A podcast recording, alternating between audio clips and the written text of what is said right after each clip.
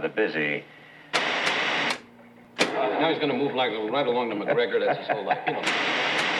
So I think of genre writers who write an episode of the X Files. William Gibson's Kill Switch is a much better episode than Chinga in that it feels like an actual episode of the X Files. But there's still something about it that feels vaguely unsatisfying in the kind of way that it feels like it could have been written for anything. Yeah, I get the sense that this is probably a short story or something that he never really finished, and then suddenly an X Files. This will be fine. Yeah, that this is there. Maybe a bit more because at least this ties very into the lone gunman in this. They are, I think, what elevates this episode.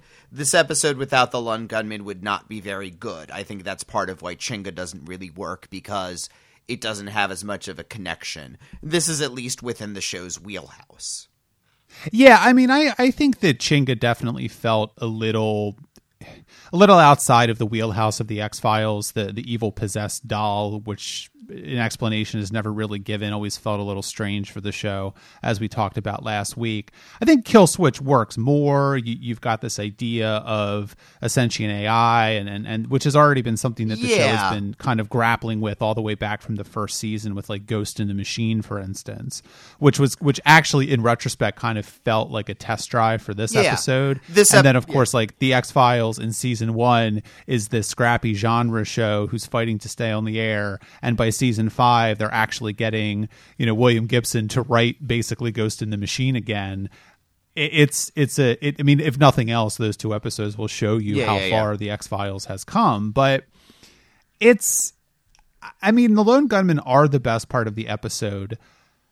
I think that I mean I I don't really like William Gibson. I I I've never read Neuromancer, so I've read some of his later stuff, um, and I, I, know Neuromancer is one of those holes in my sci-fi reading, but uh, this episode does benefit from a facet of his style, which is that William Gibson is not really a computer geek. He, as a writer, is not interested in actual technology. I mean, Neuromancer was written before he even owned a computer. This is his writing is more about the atmosphere of computers and the feel of technology and the zeitgeist and the and the anxieties that we have around it. And in a way, Neuromancer doesn't really feel dated because it's not really about anything real. It's just more about a style of cool. And certainly this is a certainly kill switch is very much it's obvious this came out in 1998 or whenever because of the fashion of the styles of the way that they are talking about computers but i do think certain of the of the anxieties in this episode are still a little bit universal. This is not that different from the worries that we may have about self-driving cars, for example. Self-driving cars i think bots i think that you know twitter bots Yeah. facebook bots whatever right i mean we we live in an age right now where it is you know increasingly possible that and not just some sort of crank conspiracy theory that russian bots learned how to emulate americans weak points and swing an election to donald trump so we kind of live in a world that william gibson didn't Yeah. create but but but kind of foresaw and i i mean i read neuromancer i honestly don't really remember it which i don't know is is my fault or the novel's fault frankly um, we all have those novels that we read when we're younger Yeah. and go back to and, and, and find wonderful things in it, but I don't remember it, frankly, and I don't remember if it's any good or not.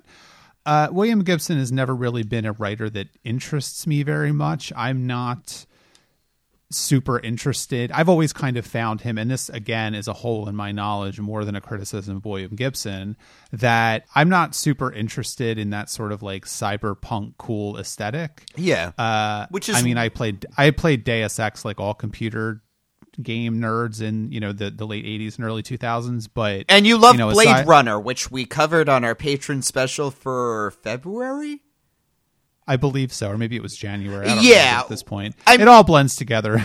Uh, uh, and in, so- I mean, Blade Runner and Neuromancer are considered two of the very foundational texts for cyberpunk as an aesthetic. But I think, I mean, Blade Runner, it is easier to see all of that stuff. I, I, I- get the sense they are very similar in the way they approach it, except you're more of a film guy than you are a fiction literature guy. I think.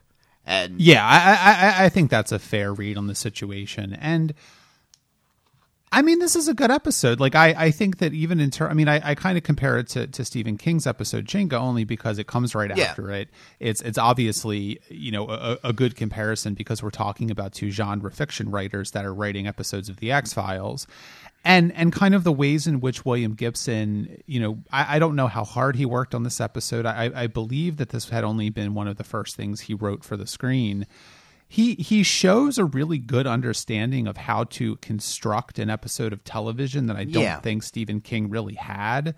Uh, which is weird because, as you mentioned last week, Stephen King actually is a very visual writer, but for some reason he just can't translate that into the screen in a screenplay. Whereas what you know, Kill Switch starts out with this. I mean, frankly, breathtaking opening Yeah. where it, it's just this like montage cut together of the computer calling these various you know criminal enterprises and and bringing them to this uh, diner to to assassinate the guy who's trying to kill it. And it's very very well done. It's very evocative and it, it shows a lot of visual panache. Now, how much of that was William Gibson and how much of that was the director and the cinematographer and all that kind of stuff? You know, I mean, at least it started somewhere. So I think that that in terms of the visual style of it, it's it's interesting. But Yeah, there, there are there are still some weird there are still some weirdnesses about this episode that that of course we'll talk about. Yeah, visually in general, this is a very striking episode. Um, the scenes inside the trailer with all of these lights and wires and stuff look really cool, look really eerie, look very unwelcoming. I mean, th- th- that sequence reminds me very much of, for example, Toombs' lair, and which as we all know, I don't really like Toombs as a villain, but I thought his lair was really creepy. This is creepy, And I and I will say not not to cut you off, but but you do mention him a lot. I know. though you don't like Toombs, he is kind of a very very striking and memorable moment in the show. I think it's funny because we talk about Toombs a lot. We also talk about El Mundo Gira a lot. It doesn't necessarily. true. I- it doesn't necessarily mean a compliment, but it is true. They are both significant X Files episodes, even if I don't think they're good ones. that is fair. I, I I will take your point. Uh, but yeah, the, it, it, it, and the the hospital sequences in the VR world were very well done. See, I my disappointment with this episode, I thought there was more VR stuff. Like I had thought the episode was about a VR killer somehow rather than an AI killer, and I was really looking forward to Mulder and Scully's adventures in VR. I did think that the uh, hospital sequences were some of the creepiest bits of this episode, and I think it would be cool to see a full episode of that. But I digress. Well, I will say, and and I will be deliberately vague here, but uh, this episode had a, a, a co-writer. Uh, I think his name is Tom Maddox. okay, uh, who I believe wrote uh, what was that movie with Keanu Reeves from the '90s that was sort of cyberpunk? oh Johnny Mnemonic. Johnny Mnemonic. Okay. I, I believe he wrote the script Okay. for Johnny Mnemonic. Correct me, you know, someone out there, correct me if I'm wrong. Leave a comment at tuninginshow.com. But uh, you know, so he worked with him. Uh, he actually writes a script in the, I think either the next season or the seventh season of the show that deals sort of with virtual reality. So you'll, you'll kind of Okay, get your wish. And I say kind of because it's not a very good episode. No, and that that that that's We'll, fine. we'll we'll get to that then. yeah, I mean, I I actually it's un, it's interesting that you like the VR stuff in this episode bec- because I think it's the weakest part of Kill Switch. I I get what the show is trying Yeah. to do with it, but I don't find that sort of like straight buxom nurse imagery No. very appealing or interesting. And it feels very on the nose. And of course, The X Files is a show that is not afraid of being on the nose, but it also just wastes a lot of screen No, no, it's true. And I think that's my primary problem with Kill Switch is that it's very well written. It's very well constructed. It's very well plotted until it's not. And it kind of feels like it kind of feels like william gibson and tom maddox came up with about 30 minutes of plot but then they realized they were writing for a 45 minute time slot. Hmm. Yeah, I mean this whole I feel like what clutters this episode is the whole we're uploading our brains and we're going to be together forever and the net plot of that. Like that I think muddies the waters in a bit and is the part of the episode that I'm not quite sure about. Yeah, because it really muddies the waters from you know is it is it morally right? Is it morally justifiable to to create an artificial Yeah. intelligence that becomes sentient? You know, is it is it morally justifiable to to kill it? Is it actually Yeah. a threat? This is just Uh, and- trying to protect itself. They are hunting a wild animal who is fighting back in self-defense to a degree. Right, and it kind of muddies the water too. okay, we are going to put ourselves into the bodies of the creature we are like hunting or something and it's just it, it turns it from an interesting look at at what AI would mean or what AI would indicate for for the future into a into a sort of like pre-singularity thing. Yeah. And it's not very well thought out in the episode. It's just kind of dropped in there. the twist that I thought that the episode was going to go for was that okay, actually this guy uploaded himself and he doesn't actually intend to live with her. He's just using her to get his brain uploaded to the computer and now and live forever and he's killing her and the other guy to clean up the loose ends. I thought that was where they were going with that, especially when you see him his desiccated body. Yeah, and I, I, I, I'm not really, I'm never really sure what that desiccated body in the trailer is supposed to indicate. Like, I it, was he also trying to kill it, and then he got lured in like Mulder did? Uh, was he trying to upload his consciousness into something? Why would he be doing it there? I, I don't know, and there's a there's a level to which I'm I'm not sure if I'm understanding it or if this script is just a little bit confused as to what kind of point it's trying to make. Yeah. Yeah, yeah, yeah. Again, if not, where is that guy's consciousness? Is he fully just dead? Or is it on the net? I don't know. I'm not sure if the script quite cares enough to tell us. It's it's it's a shocking and horrifying image when you see it, and especially when you see Mulder in the same situation and know that you know this is what he's this is what he's in danger of happening to him but yeah. as a plot element it was just kind of there I, I think that that, uh, that probably the primary problem with this script is now that I just realized it is that the the AI is not a character Yeah. in the episode, and I think the AI needs to be a character in the episode. I mean, we we do get scenes of the AI talking to people, we do get scenes of people talking about the AI, but I think it would have been interesting if Mulder or Scully actually had a conversation with it, or if you know whatever. I mean, I can come up with with a with a thousand theories, but you know, I, I fundamentally don't really understand what the AI wants. And that kind of makes the episode kind of fall apart a little bit because you don't have as much of that driving force to the narrative. You know, the episode starts out very strong. It's almost like a train that's barreling through a station.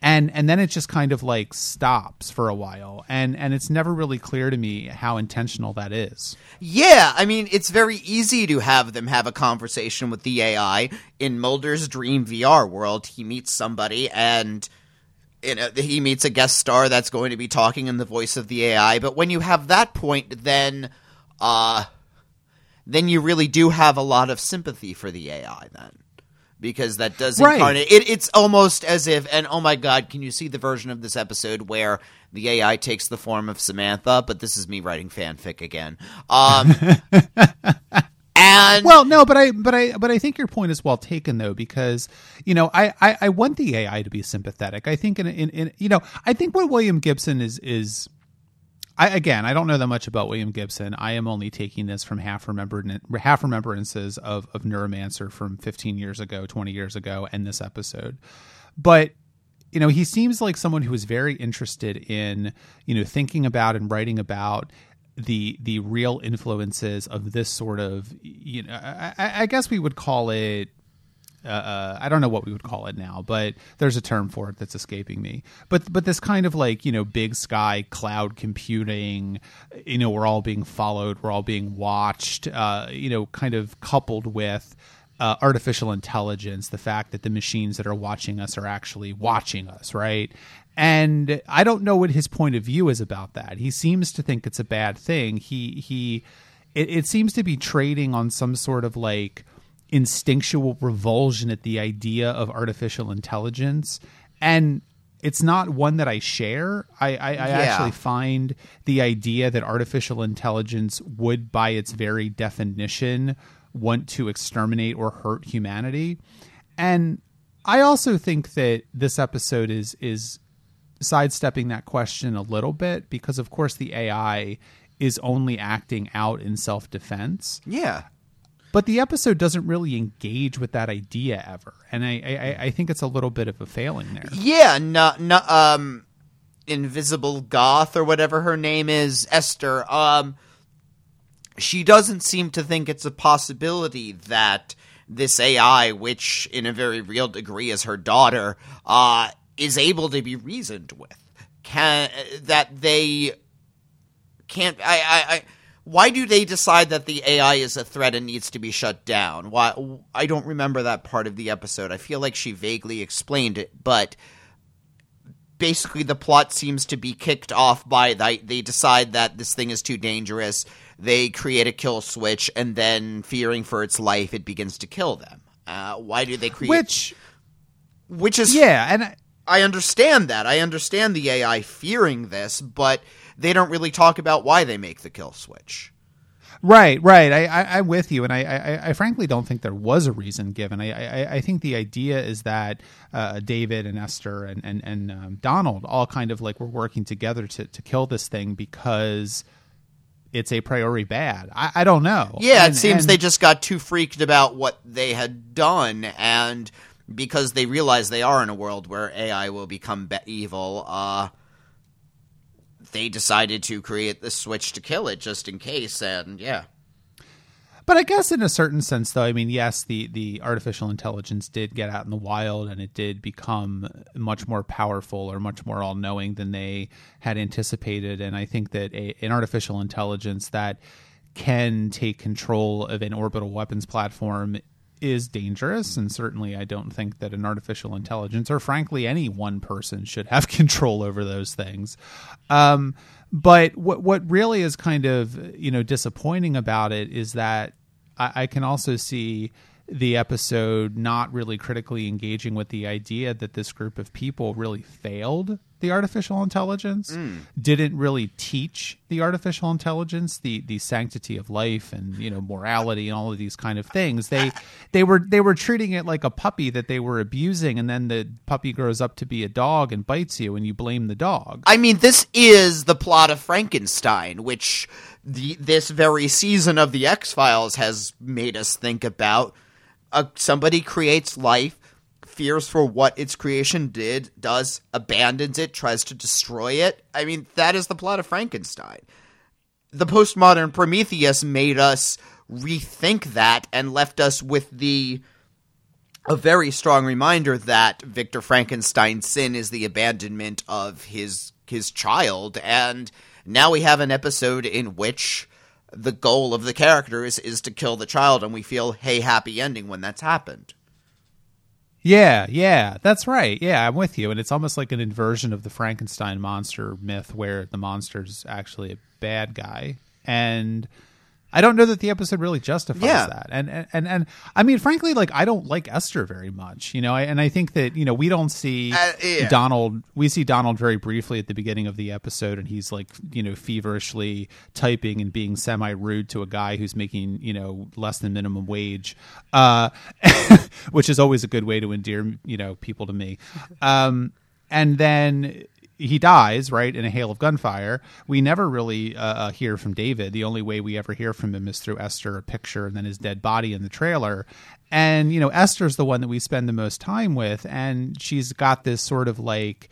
You know, goth girl, cyberpunk, I'm too cool for school thing going on for a while. and that's very.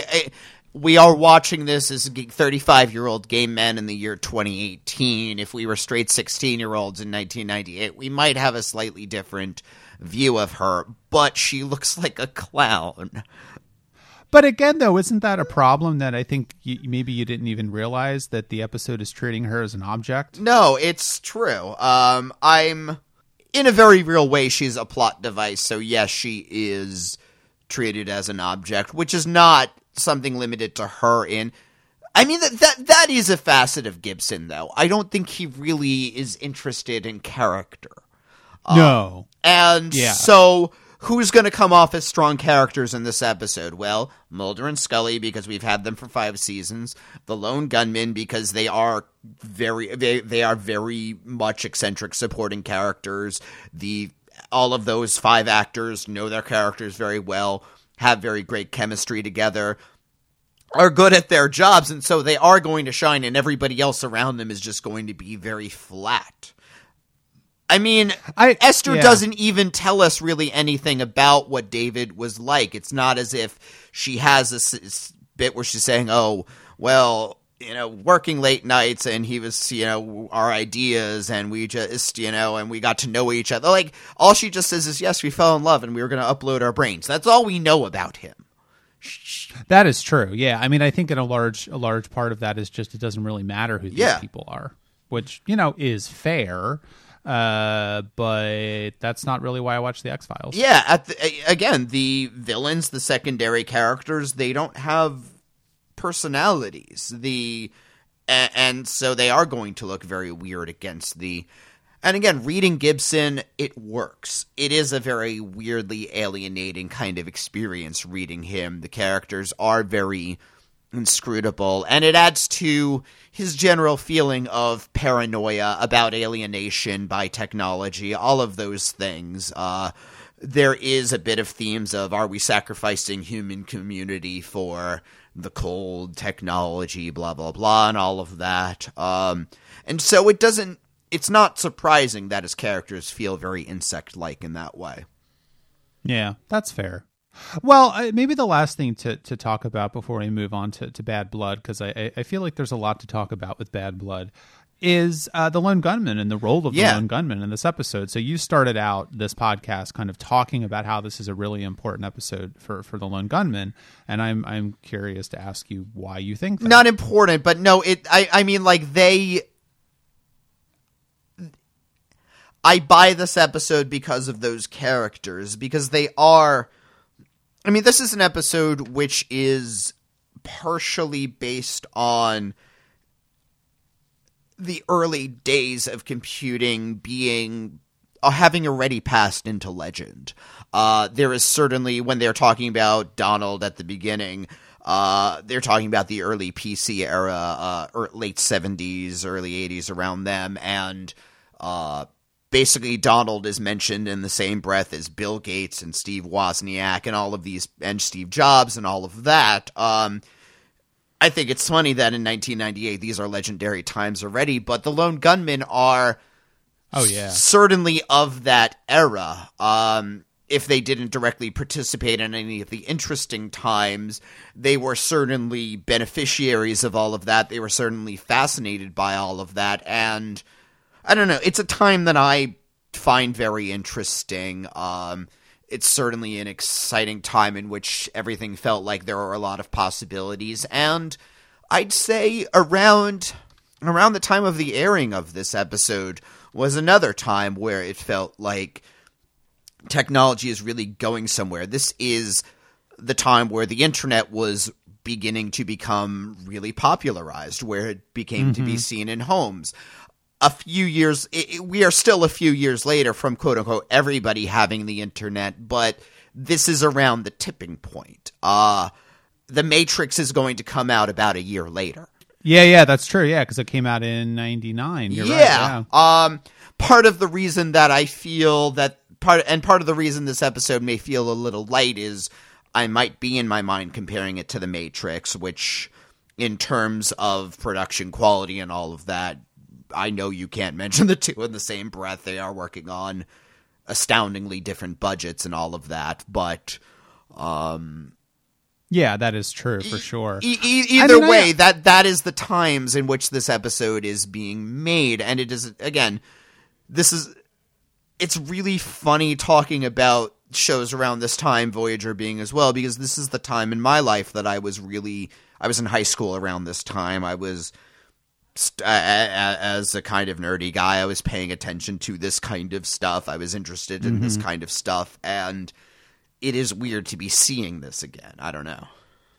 No, I agree. I mean, there's a lot to unpack there, and I- I, I don't know that we want to spend a ton of time on it because we could probably do an entire podcast about it. But I, I think there's a there's a couple things to tease out there. I think that number one, uh, specifically about the lone gunman, it, it, I think that they really um, they really relate to, to David more than the other sort of luminaries of that early era of, of computer uh, uh, technology and Yeah. computer the computer industry because they very explicitly say that like he turned down a lot of money to, to Yeah. sort of like sell his company or build his company or whatever and sort of just went off into the wilderness and they explicitly say like he was not a capitalist and i think that kind of the lone gunmen are sympathetic to him and not to Steve Jobs, for instance, who, interestingly enough, was about a year um, took over, re, you know, retook over Apple, I think in 1996 or 1997, so the year or two after that or before this.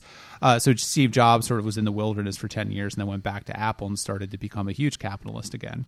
Um, that that Steve Jobs is sort of the epitome, or Bill Gates is sort of the epitome Yeah. of the, the capitalist, and and this character is the epitome of the of the non-capitalist. I, I don't know exactly what his you know political philosophy is, but Well, there was the They- yeah, they yeah like they you know the lone gunmen respond to that because they also view themselves as as not subscribing to capitalist ideals about you should use your skills and you should use your knowledge to, to make as much money as possible and and really like destroy the planet um, that was and, and there's an there's an idealism to that which i really appreciate yeah, that was a theme that was very explicitly talked about in Ghost in the Machine. I think they phrased it as the uh, Scruffy and the Clean programmers or something mm-hmm. like it, something like that. And it- the Lone Gunman and Donald are certainly on the Scruffy side of the equation of the technology for its own sake and scientific progress because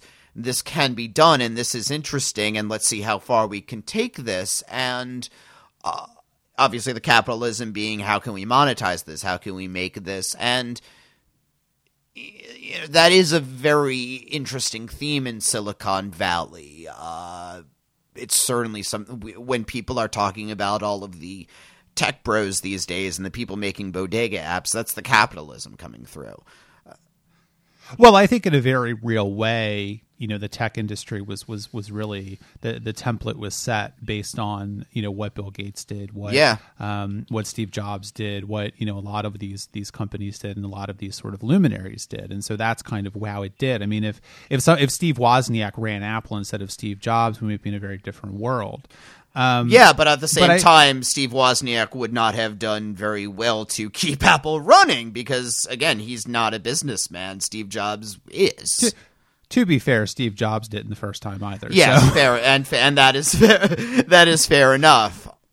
Well, uh, you know, we, we should probably cut this short because we could ramble about this for, for hours. But I, I do want to mention one other thing, which is not related to the X Files. But uh, if anyone out there listening is actually sort of interested in what we've been talking about for the past five minutes or so, there is a book I read um, a few years ago. I think it came out about 10 years ago called What the Dormouse Said How the 60s Counterculture Shaped the Personal Computer Okay. Industry fascinating book and i think it makes a strong argument that uh, they they essentially sold out their own beliefs um, No, I'd be of sort interested. of pe- yeah all those sort of you know tech luminaries of the 60s and 70s were really sort of like you know silicon valley was was not in san francisco but it was part of the counterculture it was in california really influenced by um, the counterculture and you know talking about how a lot of them like took lsd a lot and all these kind of stuff and Whole Earth catalog and all that.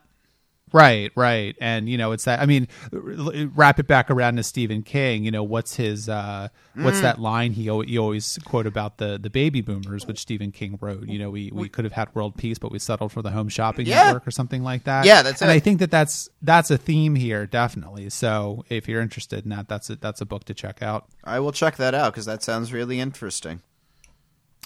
All right, well, let's move on to Bad Blood. But before we do that, I do just want to take a quick opportunity to uh, be a little capitalist and remind you that this podcast is listener supported. Uh, we do rely on your donations each and every month to continue to bring this podcast to you. If you would like to do so, please go to patreon.com slash truckabout show, check out our reward tiers, and give now. Do you remember how I said we end up talking about El Mundo Gira a lot? I do. I'm going to talk about El Mundo Gira during Bad Blood talk.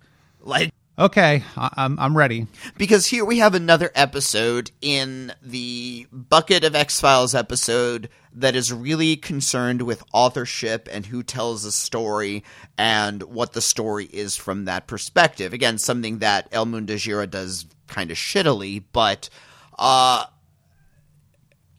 this is not quite a Rashomon episode, it, uh, but it does has does have some elements because we do hear Scully's and Mulder's takes on the same thing. Uh but I think what this episode is this episode is not interested in how the plots differ because their plots are both basically telling the same exact thing, but this episode is fascinating for its glimpse into how Mulder and Scully see each other and how that is Yeah. not exactly the most positive portrayal. They are, of course, in an extraordinarily sit- uh, stressful situation when they are telling their stories, and they have reasons to be a little pissed at each other, but both of them feel the other is bringing them down a little bit, and I think that's really interesting. I I agree with that, but I, I, I- I would I would phrase it a little differently. I think that you know this episode is fascinating to me because, and I'm never really sure to to what degree I think Vince Gilligan is really. I, I don't know that I like this version of of Mulder and Scully, frankly. Uh, Mulder and Scully have always been the sort of characters that, that can change to, to fit the, Yeah. the facts and to fit the, the writer that is writing them. And I, I don't know that you can square this version of Mulder and Scully with the version of Mulder and Scully from, say, Memento Mori or the entire Yeah. Scully has cancer arc.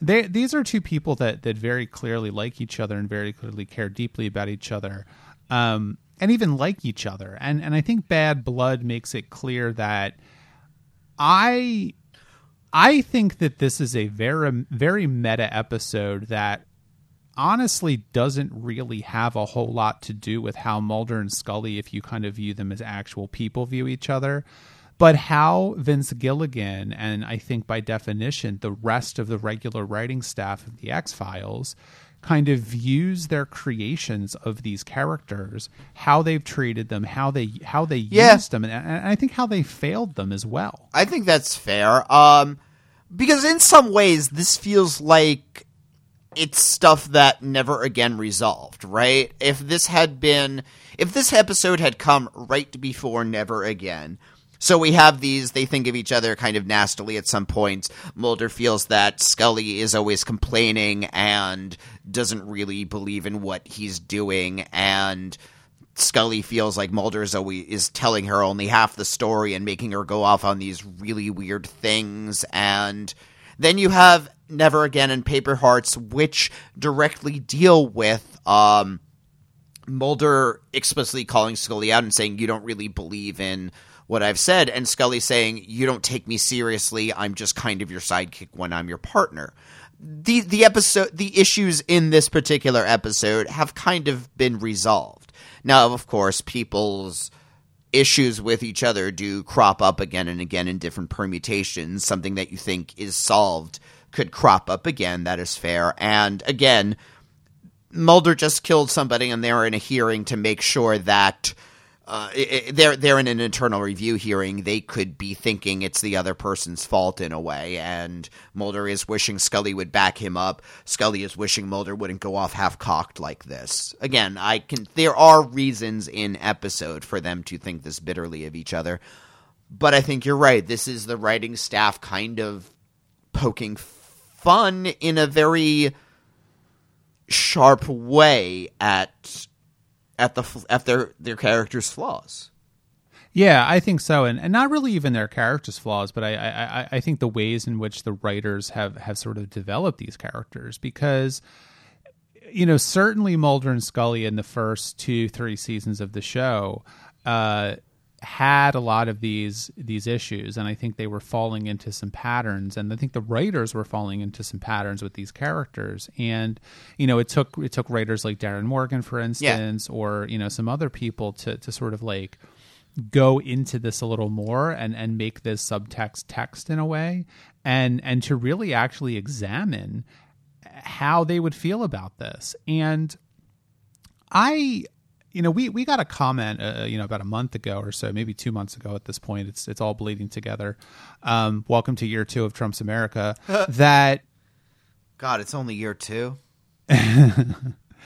that you know he was he was talking about how the the rewatch of the X Files for him was essentially making him really dislike Mulder, which I can see, and I, I certainly think that that's an interesting uh, takeaway from that because I do think that Mulder as a character, kind of exemplified by Bad Blood, is is probably kind of a roll up of some of the worst elements of straight white maleness. Yeah, and, um, and I, I and I think that that's probably something that the show it, it just kind of happened. I mean, we talked very early on when we first started covering the X Files about how Chris Carter kind of really consciously wanted to not damsel Scully, you know, wanted to have her uh, save Mulder, wanted her to fight back, wanted her to physically, you know, yeah. save herself and all these kind of things. And the show has done that for sure but the show has also put her in more gendered situations and i i mean i've never really you know sat down and and, and figured out how many times mulder's come to scully's rescue and vice yeah, versa yeah. but but i would be I would be shocked if Scully came to Mulder's rescue in the show more than Mulder came to Scully's rescue. And it really does feel to me like the the the writing staff, maybe maybe Vince Gilligan, not necessarily Chris Carter, is is really trying to critically engage with that and and and maybe sort of like I don't know if they're trying to lean into the horribleness of Mulder or trying to comment, you know, comment on how straight white men will just not listen to women and will like say the exact same thing a woman just said 30 seconds ago and act like they didn't even hear it. I mean, these are real things that happen all the time. Um, I, I'm not sure, but I but I think it's it's an interesting episode and it's certainly leaves a lot of room for interpretation. This is very much obviously in the Darin Morgan vein, and I know that was a big facet of his episodes. Again, in uh, uh, Humbug, for example, we are in a situation in which Mulder represents as much establishment as you can get, and he is very much an outsider, and nobody quite trusts him for that because he is the man in a way. And I'm not sure Morgan's criticism in that way was as damning as it might have been. And certainly I don't think the like I don't think that's part of the point of Jose Chung's, for example, but mm-hmm. um that is certainly brought into the mix and I I mean I'm I it's it's half gone into in the case of small potatoes, for example, where one of the major themes of that is that you know, Mulder is a handsome, straight white guy in his 30s. He can literally do whatever the fuck he wants. Uh, and obviously the um, the Darin Morgan character uh, seems to think that he could be doing such more with that but basically, yeah. If I had what you had, there would be nothing stopping me. And what you're doing is this. Um, I mean, the X Files is in a way a. I'm sure you could draw a continuity into, for example, the House era of television, and where you have somebody who is a genius and just a complete fucking prick asshole, but it's accepted because he is so good at his job and you know his personal frictions are just treated as television drama. Two shows like the sopranos and breaking bad which misaimed fandom aside are intended to be saying here is the end result of that somebody who is so horrible that he destroys everybody he loves who is close to mm-hmm. him um mulder isn't they I don't think obviously Mulder is Mulder is not as bad as Walter White, uh, but there is a continuity there, and uh, the show is a little. Again, it's not that it's not willing to criticize that, but this is an era in which that doesn't even come up in anyone's mind. I think we simply are more primed to be mistrustful of straight white men. And given that they elected Trump, I don't see why we should not be. Yeah, no, I, I, I agree with all that. I mean, there's a lot to unpack there, but you know, I really do think that you're you're right that the X Files and, and by definition a lot of the other shows you mentioned. Um, I think Breaking Bad is is very much and and you know, hey, Breaking Bad written by Vince Gilligan, the author of Oh, this yeah, episode. yeah. Let's not forget that. Um, it very much is a repudiation of, of sort of toxic, you know, white male masculinity and toxic masculinity more generally. And and the ways in which both men use that use their masculinity in order to sort of like uh, uh, uh, you know, use their privilege to sort of bludgeon their way through the world, and and also the ways in which the world bludgeons itself onto men. I mean, let's not forget that, uh, you know, small children, small men uh, do not come out of the womb this way. You know, th- this is expected Yeah. of the culture. I, one of my favorite stories is like I sprained my ankle when I was like 12 or 13 years old. And, you know, if you've ever sprained your ankle, it fucking hurts and you can't Yeah. really walk on it. And, you know, I'm pretty much like a kid still. And I remember having an uncle who was there at the time and he was like, oh, walk it off, walk it off. And I'm like, walk it off? My ankle fucking hurts. Like, Yeah. what, it, you know, and.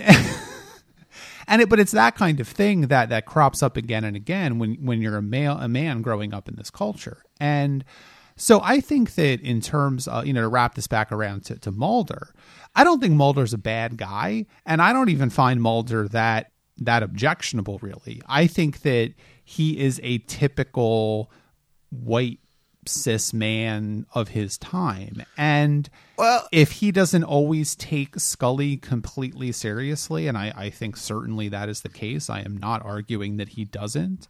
Uh, I think Scully gives as good as she gets, and the the dynamic that they have is is so singular that it makes it difficult to just sort of throw up your hands and throw Mulder into that same category of Walter White or House or whoever. Well, a couple things to uh, to add to. Well, a couple things to talk on that. I, number one, with Scully giving as good as she gets, I the very beginning of this episode when they're talking in Mulder's in the office in the basement and they're uh, talking about the review, it's very bantery. It's some of the quickest paced dialogue that I think they've had on this show, and in a way, it's coming out of 1930s screwball romantic comedy, which uh, that kind of banter dialogue depends on two characters who are equal to each other.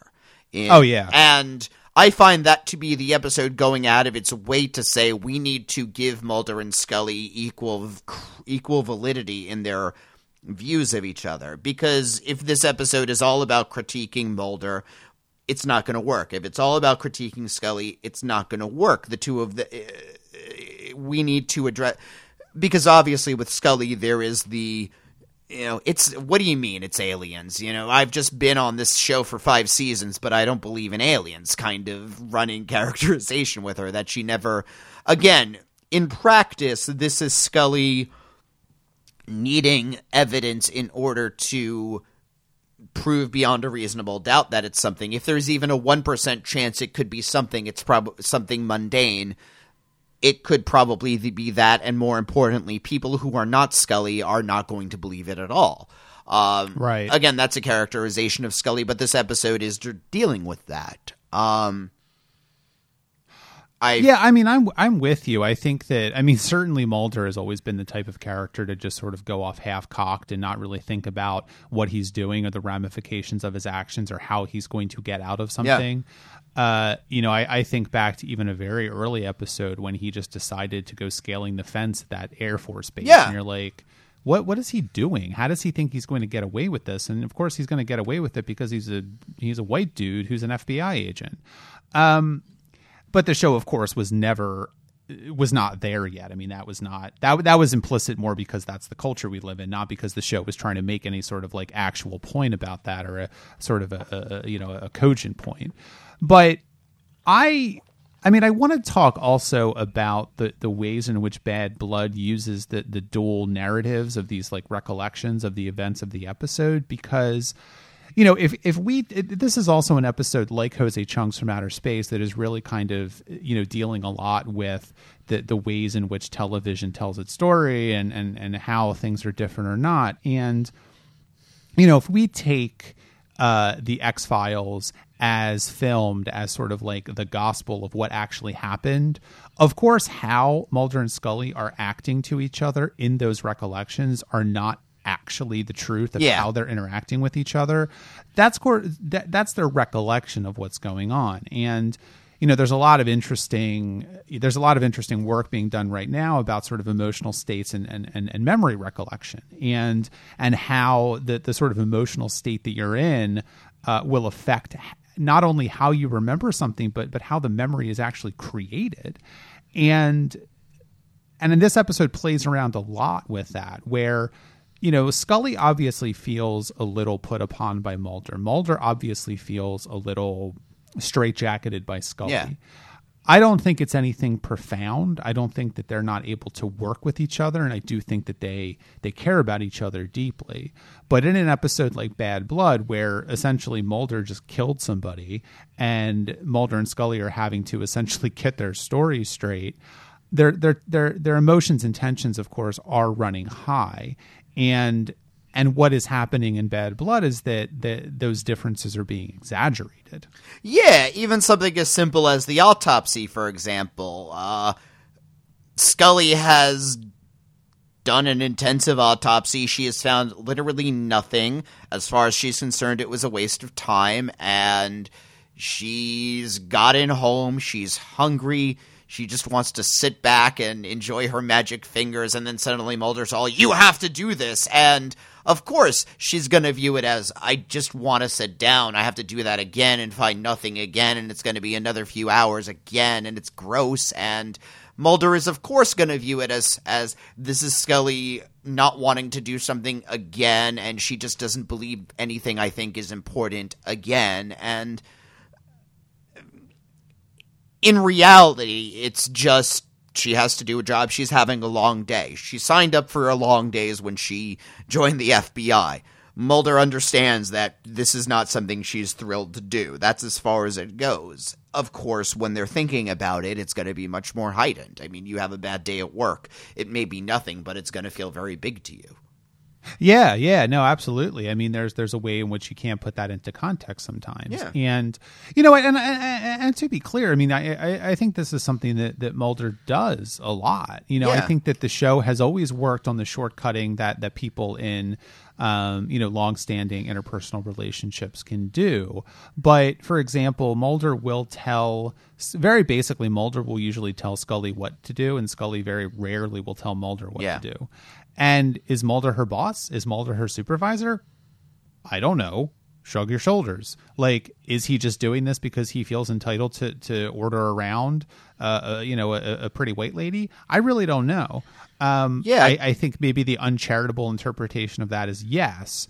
Uh, I think the the in universe charitable explanation of that is that Mulder feels much more of a sense of ownership over the X Yeah. Files, and that he views Scully as being assigned to them, and so that she is going to do the work that he thinks is important. Again, that was something that was addressed in Never Again. It was kind of implied that, especially at first, sure, Mulder's. It makes sense for Mulder to say, "All right, we're taking this case, we're taking that case," because it is the department he's been working in for a while. And yeah, for the first year, maybe that's just how it's going to go, and then they settle into that routine. And it's only after she's she feels at home and is comfortable with that and has risked her life for the X Files and has dealt with that, that she's realizing, why am I not taking the lead on any of this? By this point, I'm just as experienced, more or less.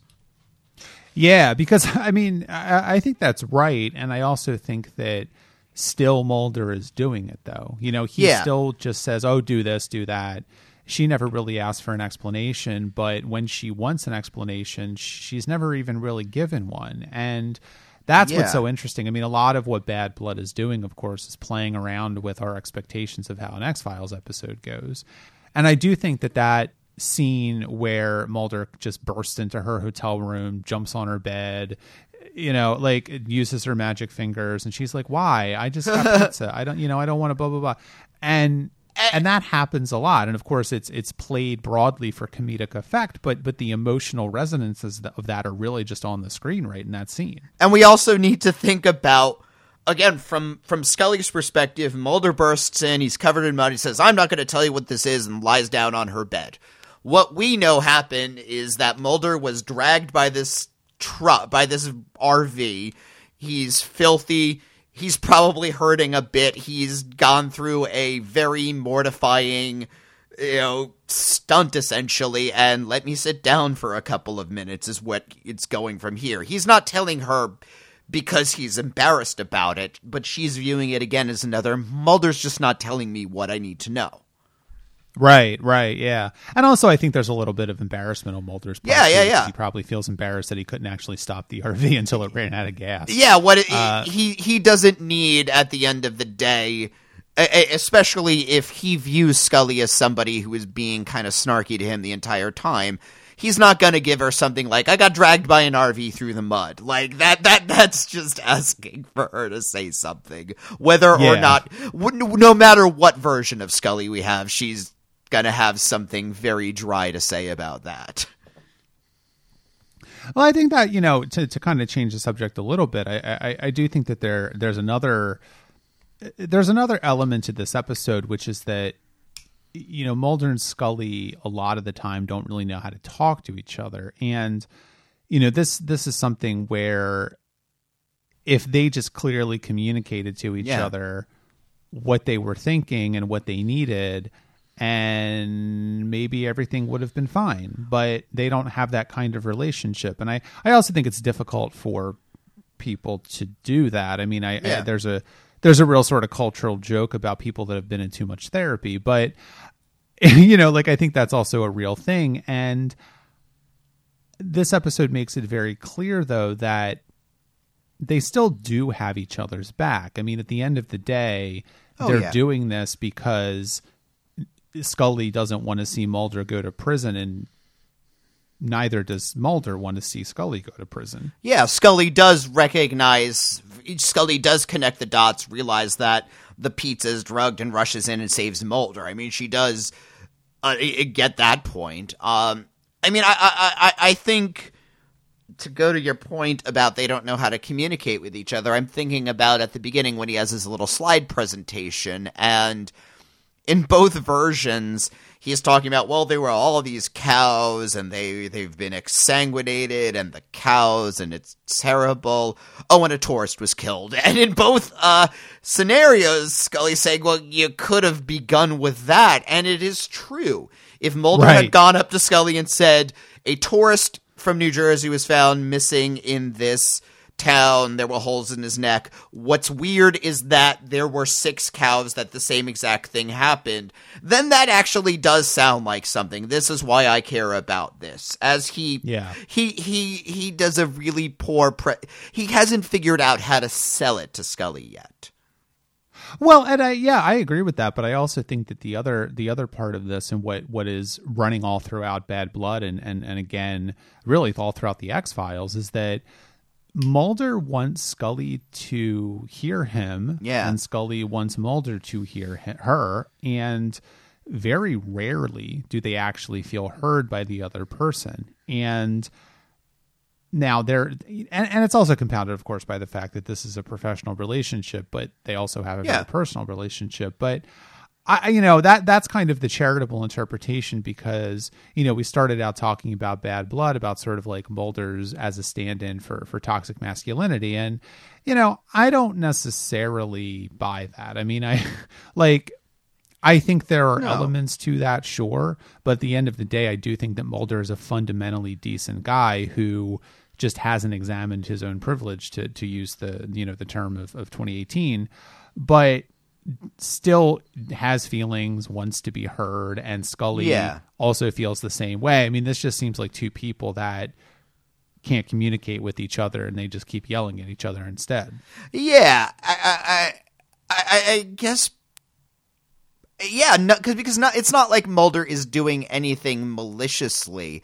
I think part of the funny implication of this episode is uh, when Mulder is giving when Mulder is telling his story, he drones on and on about like these bits of vampire lore that he's not doing in Scully's scenario, and part of that I'm I'm assuming is Scully kind of tunes out part of the his part of the folklore lessons every time because sure. she doesn't really care. He'll that's Mulder's department. He'll figure out what it is. She's letting him talk it out out loud and in a way Mulder is either giving too little information or too much information.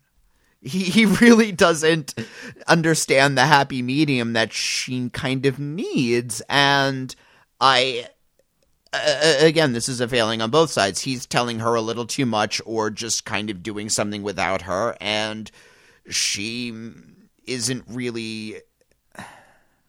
I don't know, because it's not necessarily like her fault that she isn't listening to what he's saying, but um, she could also understand that, again, he's showing me six cows that have been exsanguinated. This is leading to a point. Right, I, right. Yeah, I think that's fair, and I, I mean, I do think that that it is interesting in the ways in which the episode. Also, I mean, Mulder and Scully very easily could make themselves out to be faultless in their own version yeah. of the story, and, and and I think the episode very smartly uh, doesn't do that. You know, Scully also comes across sometimes in her own narrative as a little bit um, dismissive. And Mulder comes across in his own narrative as kind of a thoughtless jerk sometimes. I mean, one of my, I think my absolute favorite character beat in this episode is in Mulder's recollection of the events of the episode when he's in Scully's hotel room paying for that pizza. He gives the guy a really, really, really yeah. bad tip. I think two cents, isn't it? Like it's like twelve ninety. Yeah, like it's not even a tip; it's an insult. and I, I, I love that so much because it does indicate that the the episode is is smarter not to make them out to be paragons of their own story. Yeah. Although I do love the point where Scully is, you know, where where Luke Sheriff Luke Wilson is you know, on the same length as her, and she's going all these brilliant. He's just making these moon eyes over how smart she is. yeah, and I mean, well, you know, leaving aside the fact that that Sheriff Luke Wilson bad teeth or no bad teeth, I, I would still hit that. Um, uh, uh, we and I like talk how about the, the, fact that it was vampires. Like, does that matter at all? I I, I yeah. think I, I tend to think not, but no, I don't think it does matter. Eh, eh, because this episode is using vampires as a gimmick for this story, and also as a as a pretty easy way of letting Mulder kill someone and have to be on the hook for killing someone, but not actually have him kill somebody. True. True. Yeah, that that would be pretty difficult to. I, even Mulder, I think, would get in trouble for for murdering someone without cause. Whether or not they are a vampire, it's true. Yeah. Um, I don't know. I liked this episode very much. Um, I I I I think it's because this is very much not the typical notion of vampires. We assume they are Twilight style vegetarian vampires by because they're just eating cattle and stuff, and they don't show any real interest in hurting people. Again, the Sandlot kid does, and he's very much. Uh, if Sheriff Luke Wilson represents the town, they kind of view uh, Sandlot Kid is the village idiot and he's doing something terrible and he just need we will handle this. Don't worry mm-hmm. about it. And at the end, they've obviously gone deeper underground, but. As far as vampires go, they seem to be able to be fine out in daylight. They eat pizza. They they just happen to be immortal and have green eyes. Yeah, yeah, I think that's right. And and I mean to your point as well, uh, Sheriff Luke Wilson does drug Scully, but he doesn't drug Scully to kill her. He yeah. just drugs her because that gives him time to get away. Yeah, exactly. It, it just gets her out of the way for a couple hours, and then they just run away. She has she experiences no harm from this. All right, well, I think that's it for Bad Blood. I'm going to go get myself some pizza because it's past my dinner time. Oh. But before I do that, I do just want to say that if you have any thoughts on either of the episodes of The X Files we just discussed, please leave a comment on the post for this episode at tuninginshow.com. As we said earlier, we do have a Patreon. It supports our podcasting endeavors. Please do go to patreon.com slash truckaboutshow. Check it out. One thing you might be interested in is our $5 a month reward tier, which gives you one extra patrons only podcast per month. There's a lot of them out there We've been doing it for over two years now. So that would give you a lot of listening enjoyment. Patreon.com slash truckaboutshow. Facebook, Twitter, Instagram, we are there. Tuning in show is our username in all those places. And as always, please leave us an Apple Podcast review for tuning in. It is a very good way to get new fans. All right, next week we're going to be talking about Patient X and the red and the black. Mac, why do you...